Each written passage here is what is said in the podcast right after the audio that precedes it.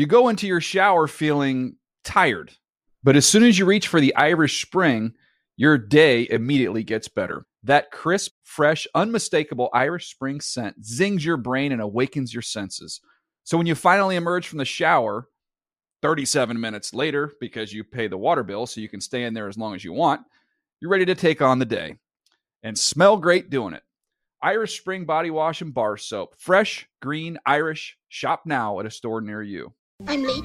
I'm late for a very important date. Time is running out to score adult theme park tickets at child prices from Undercover Tourist. This summer, make your Walt Disney World vacation more affordable than ever. Escape into a place where magic has the power to transport you into stunning worlds and your favorite stories for less. Buy from Undercover Tourist an authorized seller and link to official Walt Disney World apps so you can add on Genie Plus and Lightning Lane upgrades easy. Book your adult theme park tickets at child prices with Undercover Tourist now and save. UndercoverTourist.com.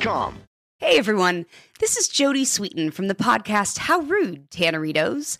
I've been needing a quick getaway with my family, and the 2024 Hyundai Santa Fe is the perfect vehicle to take us there. It has standard third row seating, so I'm able to pack my entire family, plus pets, in the car while also having enough room for our camping essentials. Available HTRAC all wheel drive will get us through any dirt trails, and available dual wireless charging pads will ensure we never have to worry about getting stuck with a dead phone in the middle of nowhere.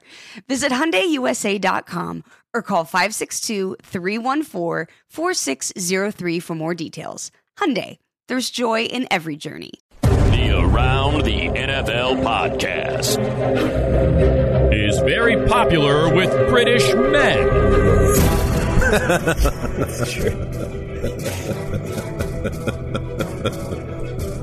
Welcome to another edition of the Around the NFL podcast. My name is Dan Hanzus. I'm coming to you from a virtual room filled with heroes. Marc Sessler, Greg Rosenthal. What's up, boys?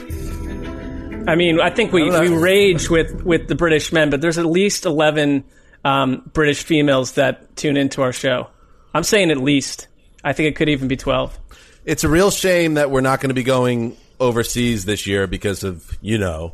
Uh, but I will say we can rest easy knowing that we were making progress. Year one, our first trip to London in 2018, there were three people uh, that were not white males at the um, live show.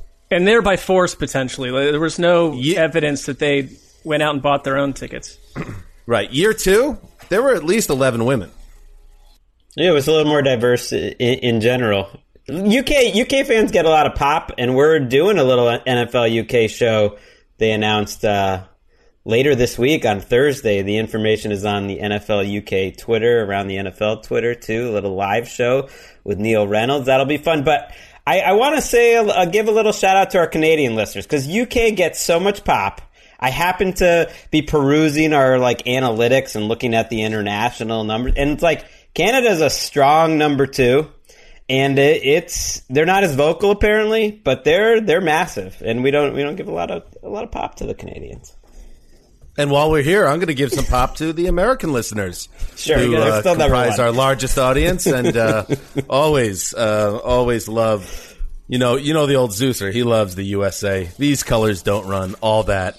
All right, this Should is the I, Monday pick a, edition. should I pick a nation or a country to hoist up it's not here? too late. Very excited It's- about the uh, Estonian uh, listening contingent. There's at least six or seven of them, and they're they're diehards according to Greg's uh, analytical map. It's uh, it's always funny though when Dan points out like he loves the USA as if like he loves it more than he's trying to say he loves it more than us. I do. I, I see what I you're do. doing. I think he might. I do. I think we are a flawed country, but uh, so too is every human. You know, we're we're working at it, and hopefully we can be better. But the bones of this nation, what it represents, is a beautiful thing. But we could always strive to be better. USA. Okay, now let's get to it. What's happening? America's not in a. It's not a place. It's an idea, boys. I'm letting you uh, stand Yeah, out on this no, one. It's you know. See, that's why I love the country more. I mean, I, I, we all love it. We all love it. I see it as a complex idea. better. Yeah. All right.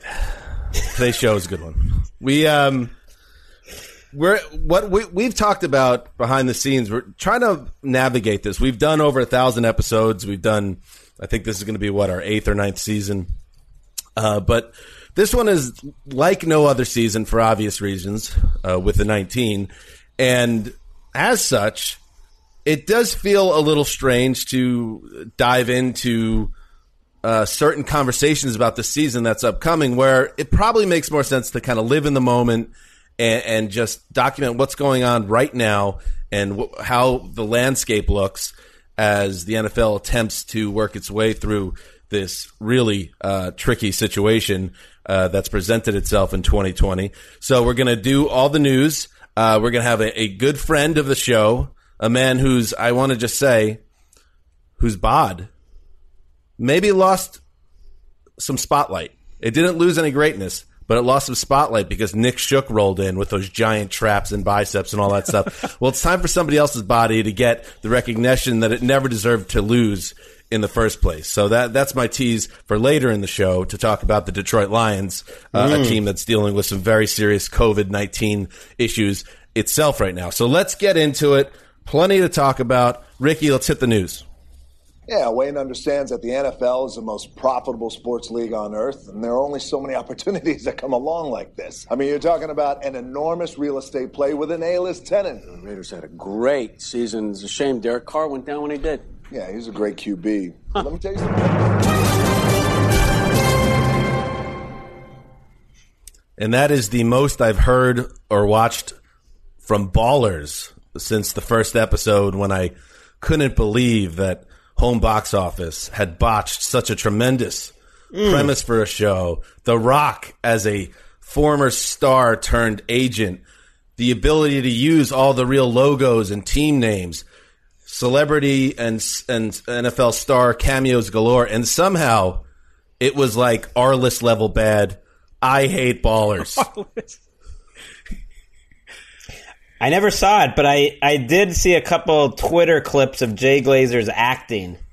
So if that was kind of like uh, an indication of what the rest of the show was like, I didn't need to see that Well, much more. I mean, Glazer actually in his he has a mailbag. I'm not saying it's the preeminent version of that Ah. type of article, but um, he in his uh, version of that he talked about the fact that the Ballers uh, director and producer allowed Glazer and others to really kind of impromptu on the set that they'd go through like a lot of different just sort of hamming it up with Glazer and Glazer's actor or NFL friends and it created some uh, high drama. I've seen probably four or five episodes.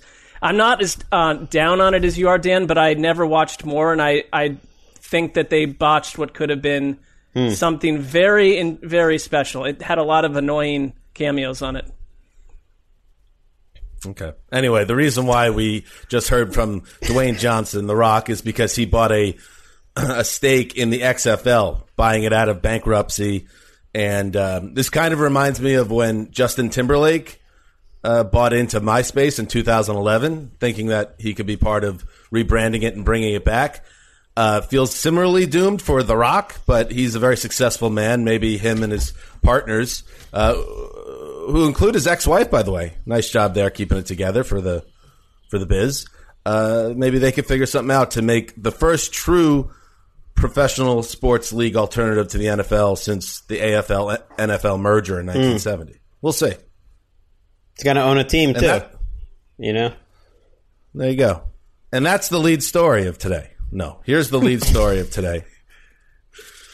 COVID time. It's that time again. Doug Pederson, the head coach of the Philadelphia Eagles, has tested positive for the coronavirus.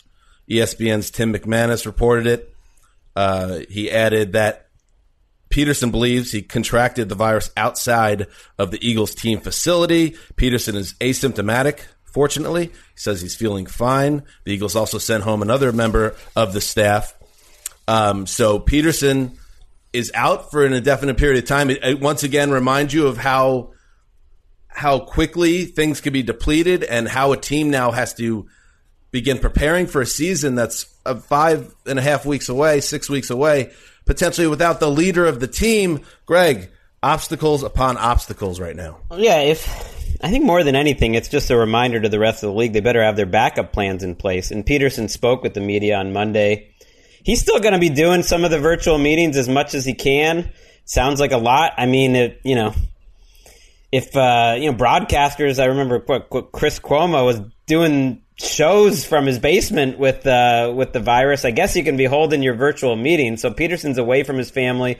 Uh, he's away from his team. He's still going to be doing his work somewhat, but it's a reminder. Every team needs a backup plan, and not just for your head coach. You need a backup plan for every single coach on your roster, for every single staff member on your roster. I mean, what if you lose? You know, you know, the Vikings lost or the Chiefs lost their their their medical examiner. So you're going to need to have backup plans on backup plans for players, staff, coaches, and it's going to be a season full of backup plans. Like best best backup plans wins because everyone's going to need need some of them.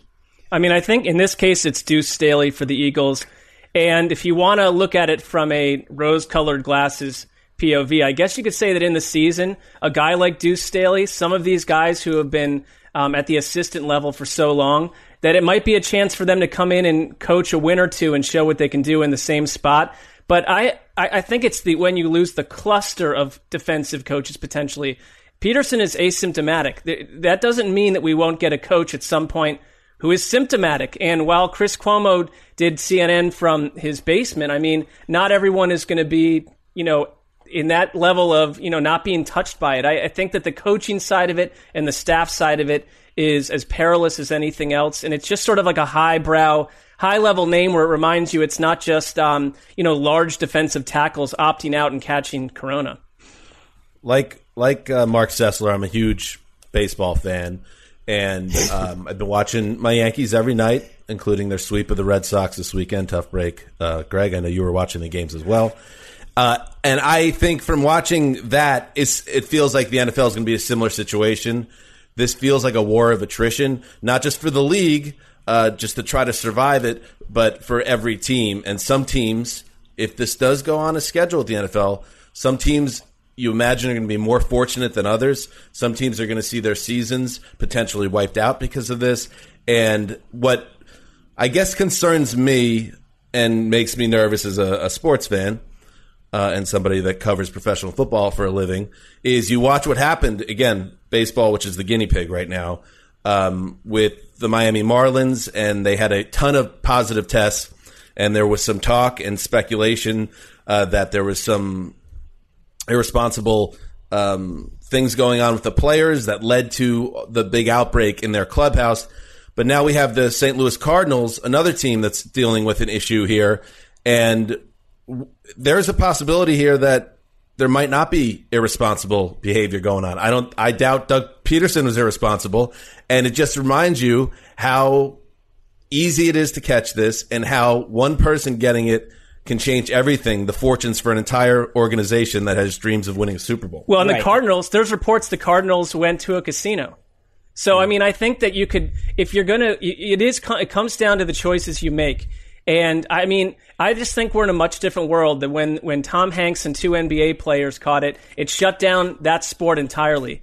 Now the the NFL's viewpoint, and tell me if you think I'm wrong, seems to be at all costs we're going to press on, and the and the idea of you know competitive uh, imbalance is already at play. I mean, we, when players are opting out left and right, there is a competitive imbalance, and like when you're losing coaching staffs, more of that. I mean, it, it's a very different world than we lived in in March.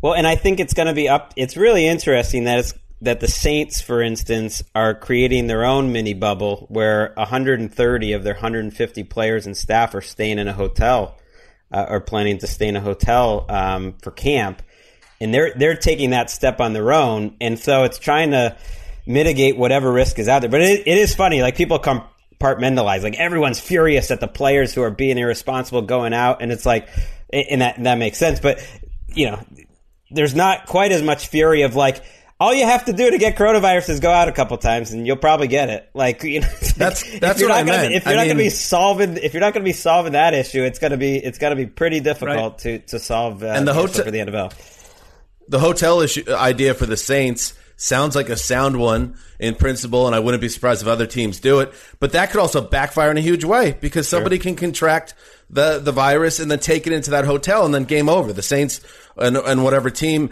else is done. My, I guess what I was saying, Mark, was whether the St. Louis Cardinals were at a casino or the Marlins were out at a at a hotel bar or whatever.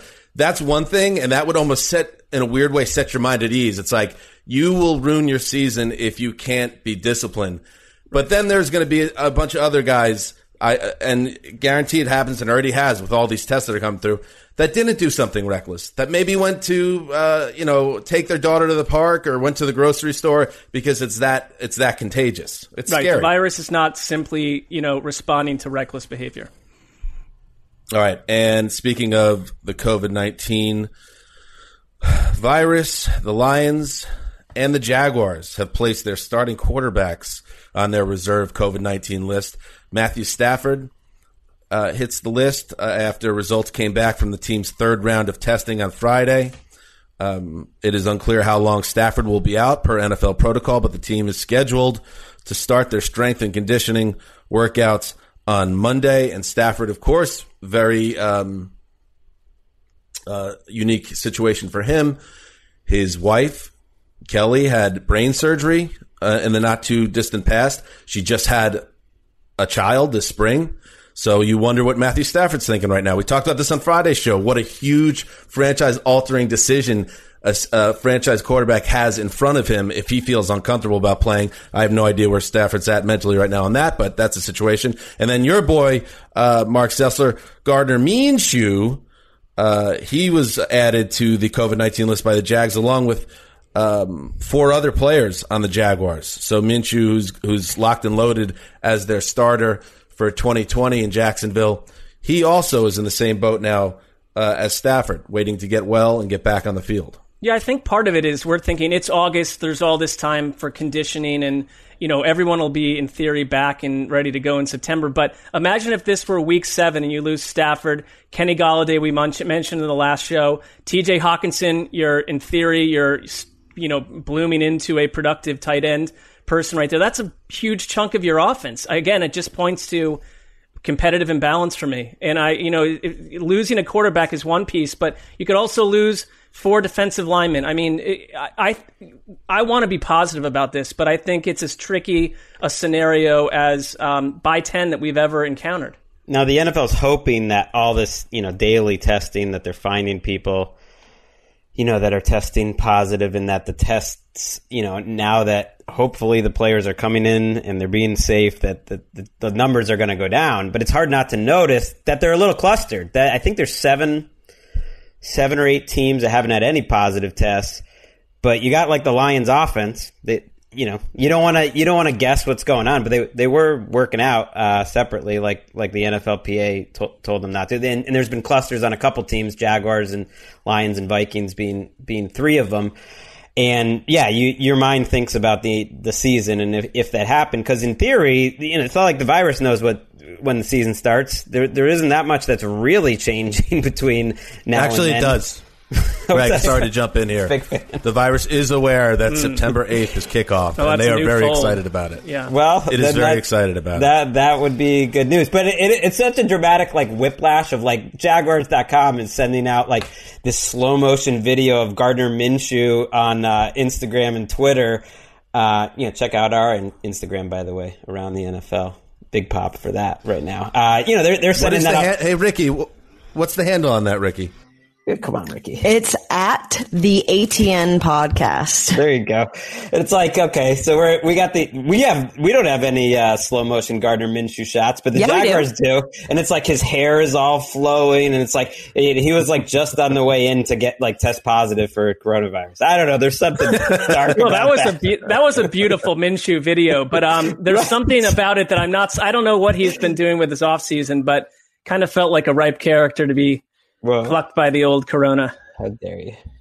What do you think? Because he's so charismatic, that coronavirus is going to help itself. I mean, I think that all sorts of things are attracted to Gardner Minshew, and uh, as are probably you know airborne yeah, diseases, so. including one guy on this show. I think he's a great player, and he's an exciting character, and he, uh, the NFL needs him right now. So I couldn't be more on his on his uh, get better. How about that? I'm excited uh, for you, Mark, uh, because moving in, you're moving uh, you shared me photos of your new home that you're moving into with your family, and it looks great. I'm very happy for you guys. Uh, Thanks. Just so happens that Corona did send an evite for uh, that Thursday night kickoff game, Texans Chiefs. Uh, they they're setting up a party at your house that night, so watch out. I mean, you know, you'd think in past uh, years it would be my dream to get not a really devastating version of Corona, but just a soft one that kind of pulls you a lot of em- you know a lot of people's sympathy and empathy about this guy's been through a lot, you know, but it doesn't really you know attach you too hard. In this case, I'm over it. I don't want to catch it. I don't want my kids to catch it or any of you. It's it's lost its appeal. Bold stance. Okay, good. Nice, le- good lesson to learn there. Greg just wants to have. Greg just was like, get Cecil out of here and put Patrick Claybon in here for the rest of this. What are you talking about? That's all I'm this just guy saying. wants. I'm just saying you're really going out on a limb. You don't, you don't Oh, want to thanks, Greg. catch coronavirus. Please. In other Most news, years I would have loved this uh, coronavirus, but not not so much in 2020. It's lost its its uh its flash. in other news, it is good times to be a Jets fan. Jets linebacker C.J. Mosley, who signed a massive free agent deal uh, entering the 2019 season and then ripped up his groin in the opener and basically missed the whole season. He has now decided to opt out of the 2020 season. Um, source told Rich Cimini it was due to family health reasons. Mosley, uh, his contract tolls. You're going to hear that a lot with these different things, and we're, we'll talk about the opt-out situation in the NFL, which is murky right now, and some people are not happy about it. Uh, but Mosley, who has four years left on his deal, he opts out. So what that means is he gets the stipend from the NFL. I think 150 grand. Is that what it is? That will be taken out of a future salary unless he has an underlying medical condition. Uh, and then next year, the contract tolls. So he still has four years left. He doesn't have three years left. And I did think it was an inter- interesting, before we get to what this means for the Jets, interesting um, report I read from Mike Florio at PFT that there is a little bit of buzz, and I'm not connecting this to Mosley or anybody, uh, that that some teams are unhappy that they have a, a a feeling or a vibe that some agents are trying to use the opt out as leverage, whether it be uh, for a contract ex- extension or players who feel like they're not going to make the team anyway, so they are opting out and taking the the money. That is uh, a report that I read. I don't know what it means, but it, it did raise my eyebrow. Well, put your name on it then. That's a serious. I mean, the people that are being sources for PFT because that's a pretty serious accusation, and I don't, I don't see It any is. like, I don't see any specific players that anyone's suspecting or fits that mo because ultimately it's just fronting them you know unless they have a medical condition which no one's going to have a problem with like like marcus cannon for instance is officially um, you know the second category where he's getting $350000 because you know as a former cancer survivor. Um, it's just giving the money that they're going to get later anyway. So if you're going to be like whispering about that I, I don't know. Put put your name on it. All right, I like that, Greg. And as far as the Jets go, Mosley was supposed to be an important part of this defense, obviously. So in the span of a week, they lost uh, Mosley, Jamal Adams to the Seahawks in a trade. And uh, the Jets, I will say, they're pretty deep at inside linebacker. They did a nice job, Gregg Williams, plugging the holes with Mosley out last year. But it really does feel, and I, I try to be optimistic as a Jets fan, as stupid as that idea is, but you just you can't take away that much talent from that defense. And I, I do really like Gregg Williams as a coordinator, uh, and expect this team to compete at a high level.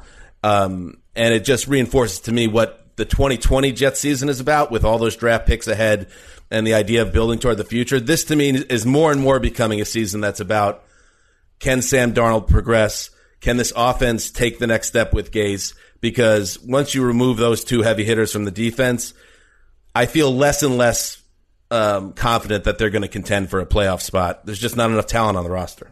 I mean, I think if you're Joe Douglas, who we can agree is probably the one thing you could say going forward, it's Douglas and Sam Darnold that you could still see here um, a number of years. When Mosley's contract now isn't going to complete four years from now, it's just less and less. In my book, the odds of him even being there at that point. I think if you're Joe Douglas, like if you want to be an optimistic Jets fan, you've got to go through another rough ride. It's going to be, a, it's probably, you know, on paper looks like a rough ride, but you're setting the table to attract maybe a different tier of available coach um, with all the future draft picks and a quarterback in place if Darnold improves to get a coach that you don't have to who isn't who isn't a, a dead man walking right now. Gase is a dead man walking, and I just don't know. I think it's a another tough year on a fan base to sign up. And all the pretty words about Gregg Williams, I mean, Gregg Williams won't be there 5 months Uh-oh. from now. He'll be Well- an interim. He'll he'll be an interim coach for the second time in three or four years. Williams has a history down, of, Mark. of he Mark, you're getting has a- fired up about the Jets again. Calm He- down. No, I think He, uh, that's, I, I'm being optimistic. You're going to get a better coach, which they probably should have done earlier. Yeah, don't know think about optimistic. You're, you're in a better environment. I think you could make a better argument. All right, Mark. Well, Williams has a history. He he was really good at improving kind of a under talented group to average or better than average. And the second year usually goes okay, and then it usually starts kind of going off the rails. But they're you know we don't need to linger on the Jets too much. But it's funny. I remember writing something about the Jets earlier this offseason. I said, I you know if you look at their roster, I think the only position groups that are average or better or have a chance to be average or better are inside linebacker and safety. And now, now those ones I, I wouldn't say would qualify either. They'll probably keep Avery Williamson, who who is maybe not going to make the team. We- We don't really know. And and I am going to point out, know. it really reminds me of uh, Ja'Wuan James, who wasn't in a rundown, but I'm going to throw it out there anyways. The Broncos right tackle, who like Mosley got a huge salary, like two of the highest paid players in free agency last year in terms of guaranteed money barely played at all because of an injury last year, like Mosley, and also opted out on Monday. And also, that's going to be you know a troubling position group potentially for the for the Broncos. So like two guys, it's free agency. It's, it's always a risk, and, and these are two guys who got a lot of cash. Where last do you year, find a right help. tackle right now? Not you're not. You're not going to find a right tackle. Uh, the Jets also released Brian Winters, their guard. He's been a starter since 2013. He should catch on somewhere else as either a depth or starting piece. Uh, speaking of the opt out, Patriots safety and their forever captain Devin McCourty on Sunday he he spoke out. Uh, he's angry with the NFL for attempting to move the deadline in which players can decide whether or not they want to opt out this year. Here's what McCourty had to say. I think it's an absolute joke that uh, the NFL is changing the opt out period mainly because they don't want to continue to see guys opt out. Um, I'm sure they're shocked uh, about how many guys have opted out. I think it's terrible. I think it's BS that the league has changed that date. And the Patriots, of course, Greg, have had eight players opt out of the 2020 season. That's the most in the NFL. And you wonder, McCourty speaking out like this, if he could be next.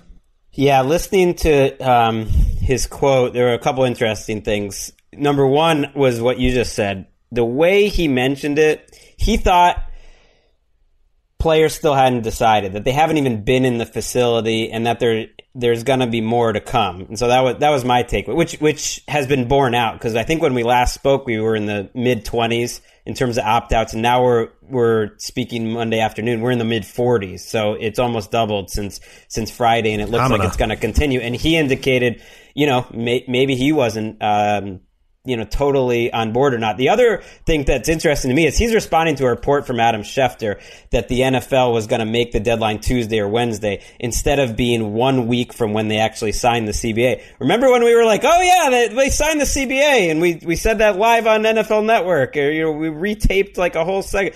That was, that was 10 days ago. They still haven't signed it still hasn't happened. Like the players don't have to let them move that deadline. So we haven't heard anything about it since. That's kind of a floating story. And if they are going to move that deadline, the players are probably going to ask for something in return. There's no, I have no idea what that would be though. And, and Dan, the other side to the report of um, agents saying that there's this sort of negotiating for new contracts is there is concern, according to Florio through a source, unnamed source, that players are just using this as a way to guarantee income. Um, even though that doesn't make a lot of sense because it would come out of next year. T- players on the bubble are saying if I'm if I think I might not make this team, I'm opting out to get the money, but you'd still have to give it back if you didn't make a team next year. So I find that to be a dubious idea. And look, I mean, if anything, I think the opt out, and this is just my personal belief, should be extended. They should put it out a number more of more weeks because this has to be a careful decision that you don't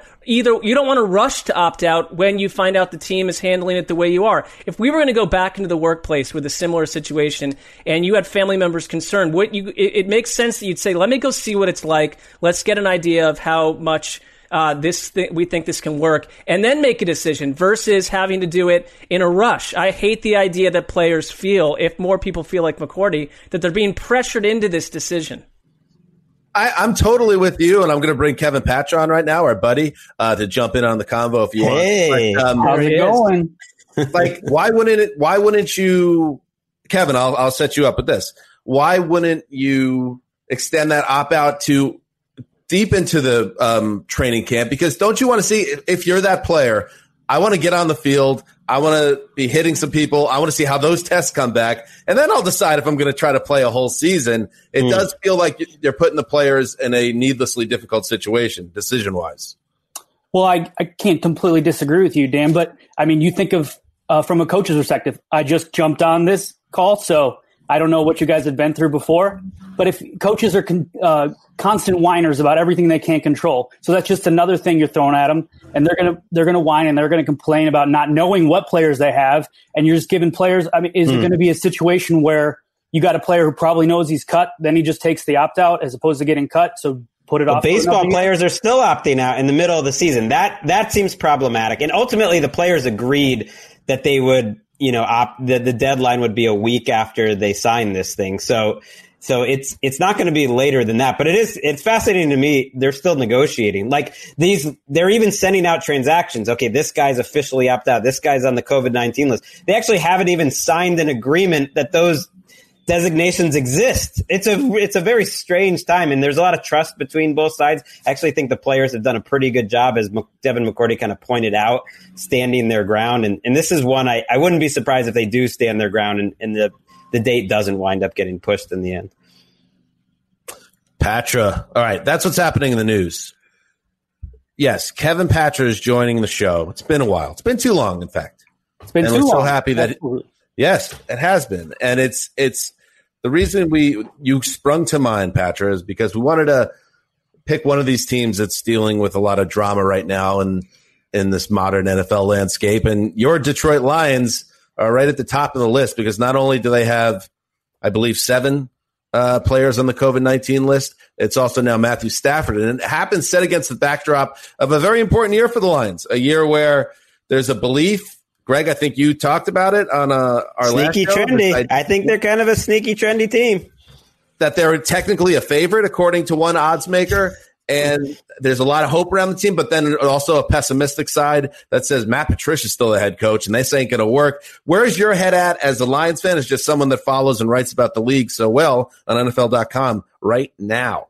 Yeah. Well, I think it, we're all in a world of unknown. We don't know anything. Like, there's a part of me that says, well, we don't know about COVID a lot, a lot of it. Maybe this is a thing where, you know, Matthew Stafford contracted it and now he's, he's in the clear. He's, got- he's got antibodies that he's not going to have to worry about it later in the year. We don't know that yet or not. So I think that the optimistic side says, well, maybe we get this out of the way early. And I think with Stafford going out on the COVID list, people are kind of forgetting that Kenny Golladay and Hockenson are both on that list too, and that just like triples the uh, the factor for it, it screwing up the entire offense that looked kind of like it could be one of the better offenses when Matthew Stafford was healthy under Darrell Bevell last year, and that you know the add Swift, but the COVID situation just does what it does to every team, and it just a lot of unknown at this po- point. I mean, you hope Stafford's okay, asymptomatic, obviously, but at this point, but what what do we know about this virus is very little because it keeps seeming to change by the week and by the month. Well, I you mean, think Kevin- about the ahead, Red Sox player that's you know Edward Rodriguez. We don't know what you know.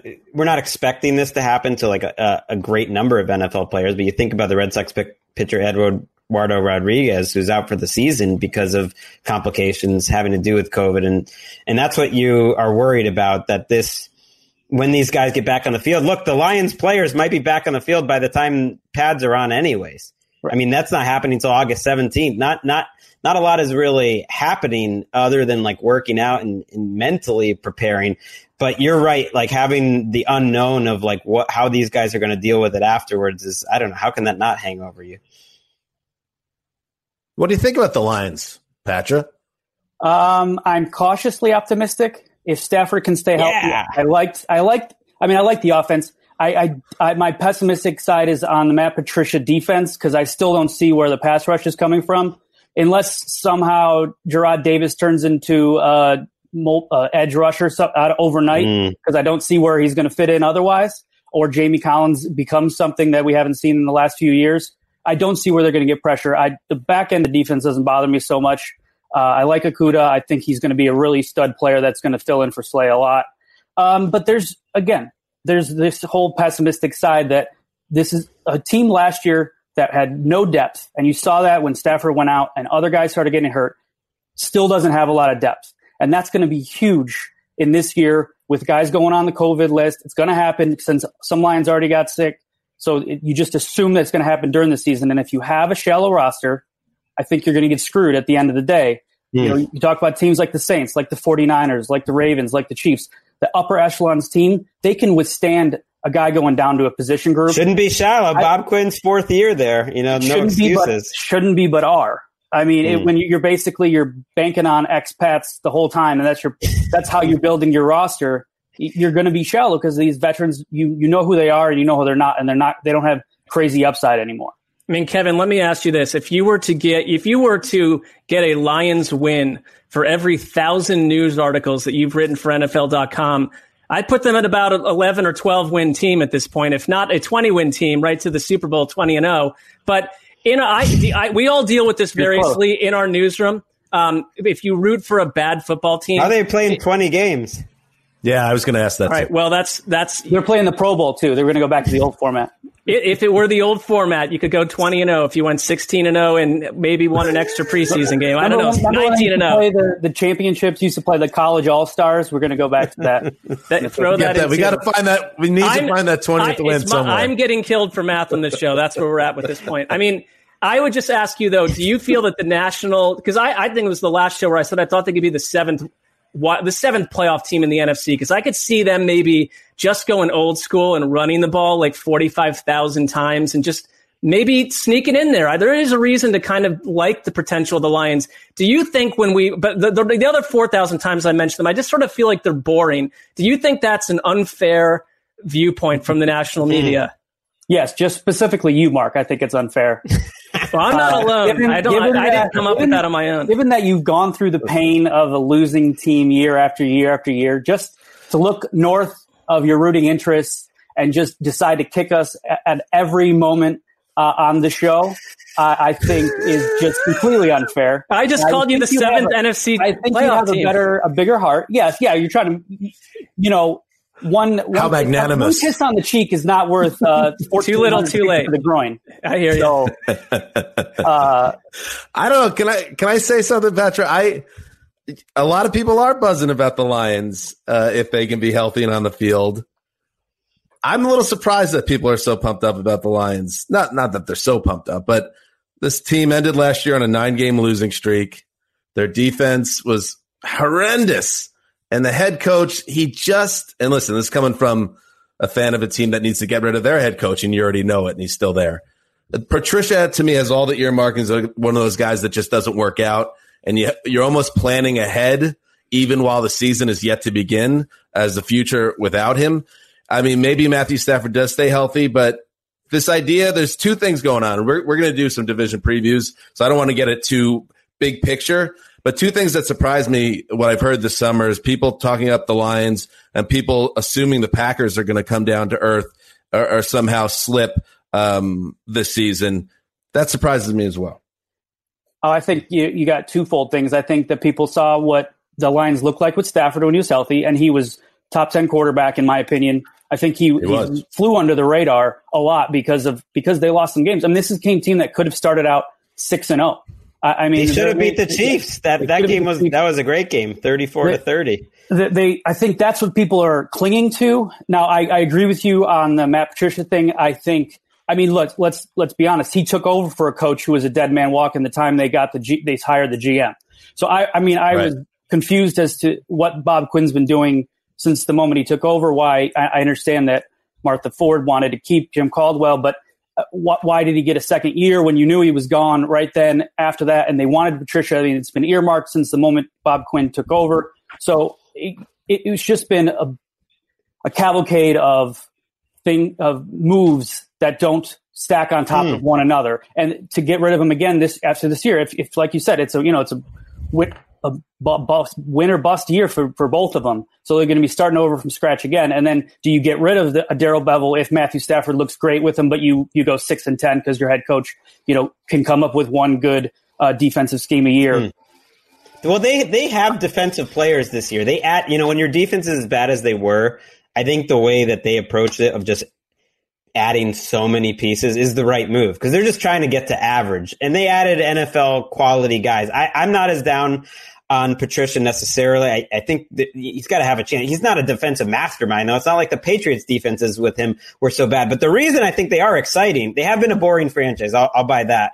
But the reason they're exciting is because their offense. I mean, Matthew Stafford. I think you're underselling him in terms of top ten quarterback. I think he was like a top three or four quarterback for the six or seven games he's in there. Now, maybe it's a sample size thing. You shouldn't get too carried away.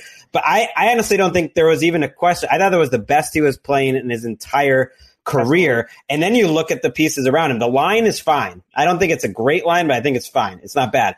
DeAndre Swift was the one running back in the class I thought was like, if he was coming out 10 years ago, he might have been a top 10 pick. I mean, he just has everything you could possibly want in a running back. You have on Johnson, who's a great uh, backup. You have TJ Hockenson, who should be better in his second year. And you still have Golladay Jones and Amendola, which is a rock solid, if not better, receiver group. I mean, that is a, that is a fun offense that was playing really well.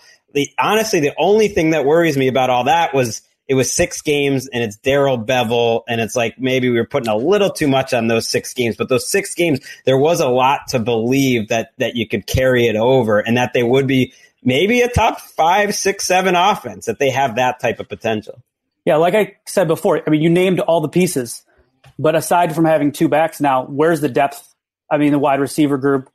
I don't see the depth there. Now, can you find a fourth guy? If, but if Kenny Golladay gets hurt, if Marvin Jones gets hurt again, I, I, think they're just too thin at all those positions that they need everybody to stay healthy for 16 games in order to contend. They also, I, I the, re- the, idea that I'm buying Matt Matthew Stafford as a top five quarterback from wire to wire, I'm, I'm simply just, not. I'll buy that. I mean, I get that, but I, I, think he was playing at that sort of level for, for a five or six game stretch there last year. I want to rectify something, Patra, because it annoyed me in the moment. Uh, and now we have a golden opportunity. On Friday's show, uh, myself, Greg, and Mark all failed to really nail down what happened in Matt Staff- Stafford's lone playoff start in his career. Um, a a loss to the Cowboys. It was the week before the Dez caught it game. Mm-hmm. But none of us in the moment could remember why it was so painful and why Lions fans were angry afterwards. I want you to be the voice of the Lions fans and tell tell America and the world why the Lions got the fact that not none of you great football minds remember is just exemplifies. I know. Every, every is forgettable. Point Even made. your heartbreak. I mean, it's really true. It got overshadowed the next week by. by let the man speak, Greg. There was a penalty on the Cowboys, pass interference. They threw the freaking flag and then got together, decided they didn't want to piss off Jerry Jones. And t- picked up the flag, and then we had the worst punt in the history right. of punts that went negative seventy-five yards the wrong way and lost the game. I did. I did say something about pass interference on the show, by the way, but I couldn't yeah, quite remember the details. Never even happen. so. Yes, maybe karma caught up to the Cowboys the next week. Is that, did you? I guess as a Lions fan, you got some something out of that. Well, I mean, it was the Packers, but yeah, you know. It's true. It's all it's all losing. It's all losses. That's why the Lions will always stay high up on the pain rankings because the with the true painful franchises, there there's layers to it. Oh. Just when you think that the onion is peeled back all the way, there's just more. And Patra, as a true fan, sees that. One last thing, Patra. Yes, sir. An apology. Another What's apology. happening here? I don't know. And by the way, congratulations on the birth of your son. Thank you. It's been Pretty too long. It's been too long yeah. since we had you. He's almost four months. Mm. How you doing? How's how's fatherhood? Oh, in a, great. In a pandemic. Uh, you know, it was the first couple months when he didn't see anybody. That was pretty good. We got to figure out how to be parents without, you know, the in laws over every uh, other week and such. so, you know, but it's good. Yeah, that is know? gets a little tricky with the in laws. You better hope they're not around the NFL fans. Ah, yeah, we're good. We're good. nah, they're Americans. Uh, okay. Probably not. But my apology, Patra, is this. And again, an apology on behalf. Uh, this one, not on behalf of the podcast. This one's just me when Nick Shook hit the scene and started showing up in the podcast studio with that body, I might have been taken. I may might have been carried away by it. I might have even given your drop to to Nick Shook, the workout drop, and all that was wrong because you you are sneaky yoked. You've always been somebody that's had a masculine build, and I want to tell you that I still appreciate your body. And just from the looks of this conversation, Maron. Thank you, sir. I appreciate it. I'm actually going to go work out in about 20 minutes, so I'll, I'll be thinking of you. Mm, And I what are you get- working I- on right now? I, uh, I'm doing um, Insanity Max 30, Beachbody. Wow, Oh, Beachbody. Yeah, no, we uh, Kevin and I have had many conversations about Beachbody. So Wow. Yeah, Sean I- King's the man. I feel like we're really missing Wes in this conversation though, because Wes was kind of the Kevin Patra body truther. Yeah. was, it was always like, eh. He's Yeah. like Uh, maybe was he's like truth? maybe you, maybe you uh, well in his mind it was the truth or you know I- that yeah. like eh, what Dan's giving him a little too much pop here. I think he said something like, "I've seen a billion five foot nine guys who weigh 160 pounds or something." Yeah. Yeah. Which you know, he, he felt took about 30 pounds off me, but that's fair. Uh, you know, I, I appreciate all all criticisms and all praise equally. you do look like a, a fireman in his in his prime Yeah. right now. That's my, Patra. So my maybe brother's, it's the shirt. my yeah. brother's unit in Livonia, Michigan. There you go. Shout out. Shout out to what's your brother's name? Matt. Shout Matt out Hughes. to Matt Patra, the fireman. Yep. How about that? Who gets more respect in the family? Your firefighter brother or you who's carved out a really good media career at the NFL? Um, probably. well, I mean, that, that depends. I'm not going to answer that question. All right. Wow. Think on that one. All right, Patra, I know you have an uh, appointment with the IT department, which Yes, I do. everyone dreads at the level of like a dentist root canal scenario. Well, Um, so good luck with that. yes, sir.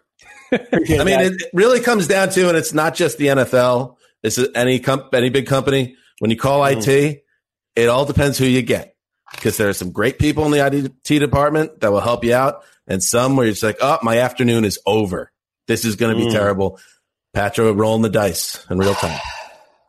Yeah.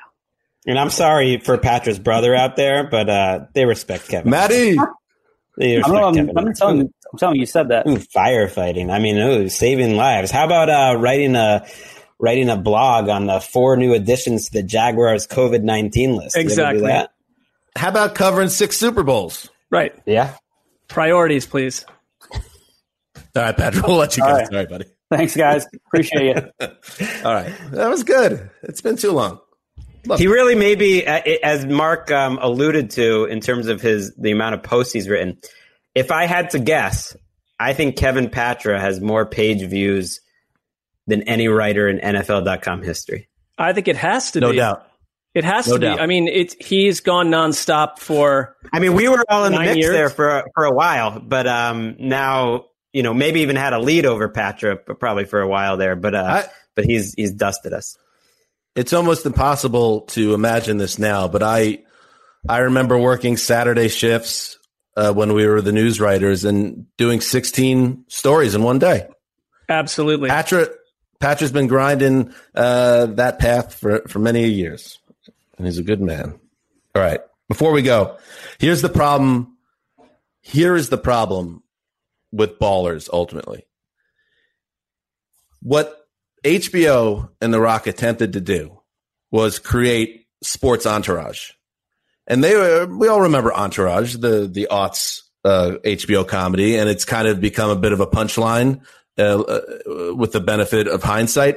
But if you were in that moment, if you were in your twenties in that decade there, and I will raise my hand to this, and I, and I think there's many listeners that are in our age range that are the same way. You watched Entourage, you kind of were into it. It was kind of a, a way to like live vicariously. What would it be like to be rich and famous and in your twenties in Hollywood? And then the show just got increasingly terrible. By the time Entourage ended, we didn't need Entourage anymore. But The Rock and HBO says, let's let's cook this let's cook this uh, stew up again and throw in the Miami Dolphins and the uh, NFL and all this stuff. And it was just like it left a really bad taste in my mouth. That's why I hate ballers. Hey, I mean, that's your right to uh, to judge it as you see as you see fit. How many episodes did you watch? I mean, I'm generally with you, but I watched. I did honestly watch probably three or four because I really wanted to give it a chance. And I love HBO. I do. I You know what the problem is? Rewatch I- of Sopranos. I think look, maybe a fictional weekly football show could work or not, but I think the part of the problem is you, are you going to be better than Hard Knocks? Are you going to be better than Last Chance U? I, I thought I was done with Last Chance U, and the buzz out there is this is the best season yet. Had to turn it back on, and, and it's awesome. Like I, I know it's not that sort of thing's not for everyone, but if you're not going to top the drama and the characters that you're getting in those reality shows, uh, you don't need it. You don't need ballers. I mean, I'd say the NFL's actual news cycle has better stuff happening than ballers did too. It's kind of like a house of cards scenario where real life started to trump plat- plots that were fantastical in a dated time. I mean, Ballers is not is not pushing the envelope enough when those episodes were coming out, based on Ricky? the four that I saw. Ricky, you get the final thought on Ballers. Yeah, no, it sucks. You never watched it, though, did you? No, I. But it's not like I've seen clips of it. It's terrible. All right. I'm just hedging my bets for when The Rock like takes over a big chunk of NFL media like two years from now. Be like, that guy was on board with my show. And my, my one last rant is Kai Forbath got released by the Cowboys, and it's like, why did you even sign him? Why did you waste the man's time, Dallas, uh, Jerry, Stephen, the whole game, McCarthy, when you just went and gave Greg Zuerlein a nice contract, and then you keep Kai in limbo for months? And now where is Kai? Kai is unemployed in the midst of a pandemic that is getting worse by the day. You didn't do right by Kai. Hmm. Kai might be Kai, but Kai doesn't deserve that. And the Dallas Cowboys, speaking of karma, karma got you in the 2014 playoffs. It's coming for you again for what you did to Kai Forbath. If he's out of league, if he's out of the league, if he's made his last kick after what he did for your franchise at the end of December, you were a mess in your special teams game. And what did he do? He shows up, he goes nine for nine, and he just kicks everything straight through the middle. And this is how you treat him. You try to ruin the guy's career. Well, you- according to overthecap.com, Kai did get uh, $137,000 guaranteed for that contract. So that's a lot Not all more. that uh, money though, Greg. It's a lot. I'm just saying that's more gym equipment for Kai to be Kai. That's uh, I mean, he could be in a support group with Brian don't know what Walters kind- too. Why, Brian Walters getting dropped to the curb in August isn't that helpful timing either. I mean, it's you know. Did you say more gym equipment for Kai? what is he spending that money on? I mean, he's got you know he's I a don't big, know. big the new guy. entertainment, maybe. I don't know. All right. Anyway, that's it. Marc, good luck with the move. Like I said, I would love to help you uh, with the move, but I, I was just traveling, and it's very important that I quarantine right now, so I just can't can't help you out. I understand. Moving across that. When are you I mean- moving? Well, it's this sort of slow Ho Chi Minh Trail process that will take place over the next 17 or 18 days. I was going to say, I, when does the I- lead start? How is Well, it there- um, there- there's related to like the? I'm not judging either, but I would just claim it's not a, a pleasant experience. But thank you, Greg, it- for always diminishing what we your friends go through. It's appreciated. Uh, but I am I'm, I'm available, leaving. Marc, in, in 14 days. You got Thank you. We will speak then. I'm literally leaving the Uh, show right now. All right, bye, Marc. Bye. We love him. Stan Hanzus. he did. He actually. He left. actually. I think he was done with today's show. Is is a very legitimate take I have. Oh yeah, he was done happened? thirty minutes ago. I think he was done with Greg too. Oh yeah, you really you got to text him, Greg. yeah, This might be a text. He's not the first one. You know, it's not the first time. He's not the first one. Just Is this is this one of those days, Greg? You only it happens a couple times a year, maybe, where you you have to send the reach out text to Marc. Is this is this qualify? I mean, it's probably more than a couple days. I don't know. I mean, my life is just a series of people that I annoy as I, you know, travel along, travel along the Ho Chi Minh Trail. Right. On that note, this is Dan Hanzus signing off for In Absentia, the Quiet Storm, the mailman. Who's doing well, by the way. He's working at it and he's he's working his way through this, and we hope to see him back with us sooner rather than later. The old boss and the great Ricky Hollywood behind the glass. Until Wednesday.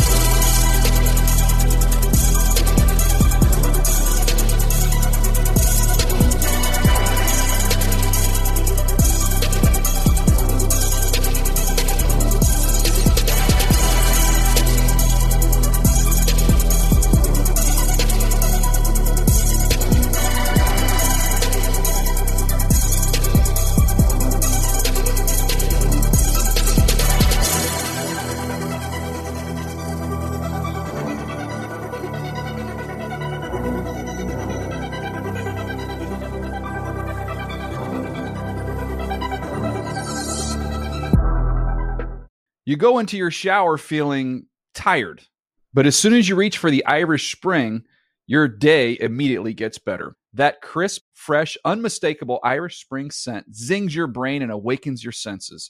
So when you finally emerge from the shower, 37 minutes later, because you pay the water bill so you can stay in there as long as you want, you're ready to take on the day and smell great doing it. Irish Spring Body Wash and Bar Soap. Fresh, green, Irish. Shop now at a store near you. I'm late.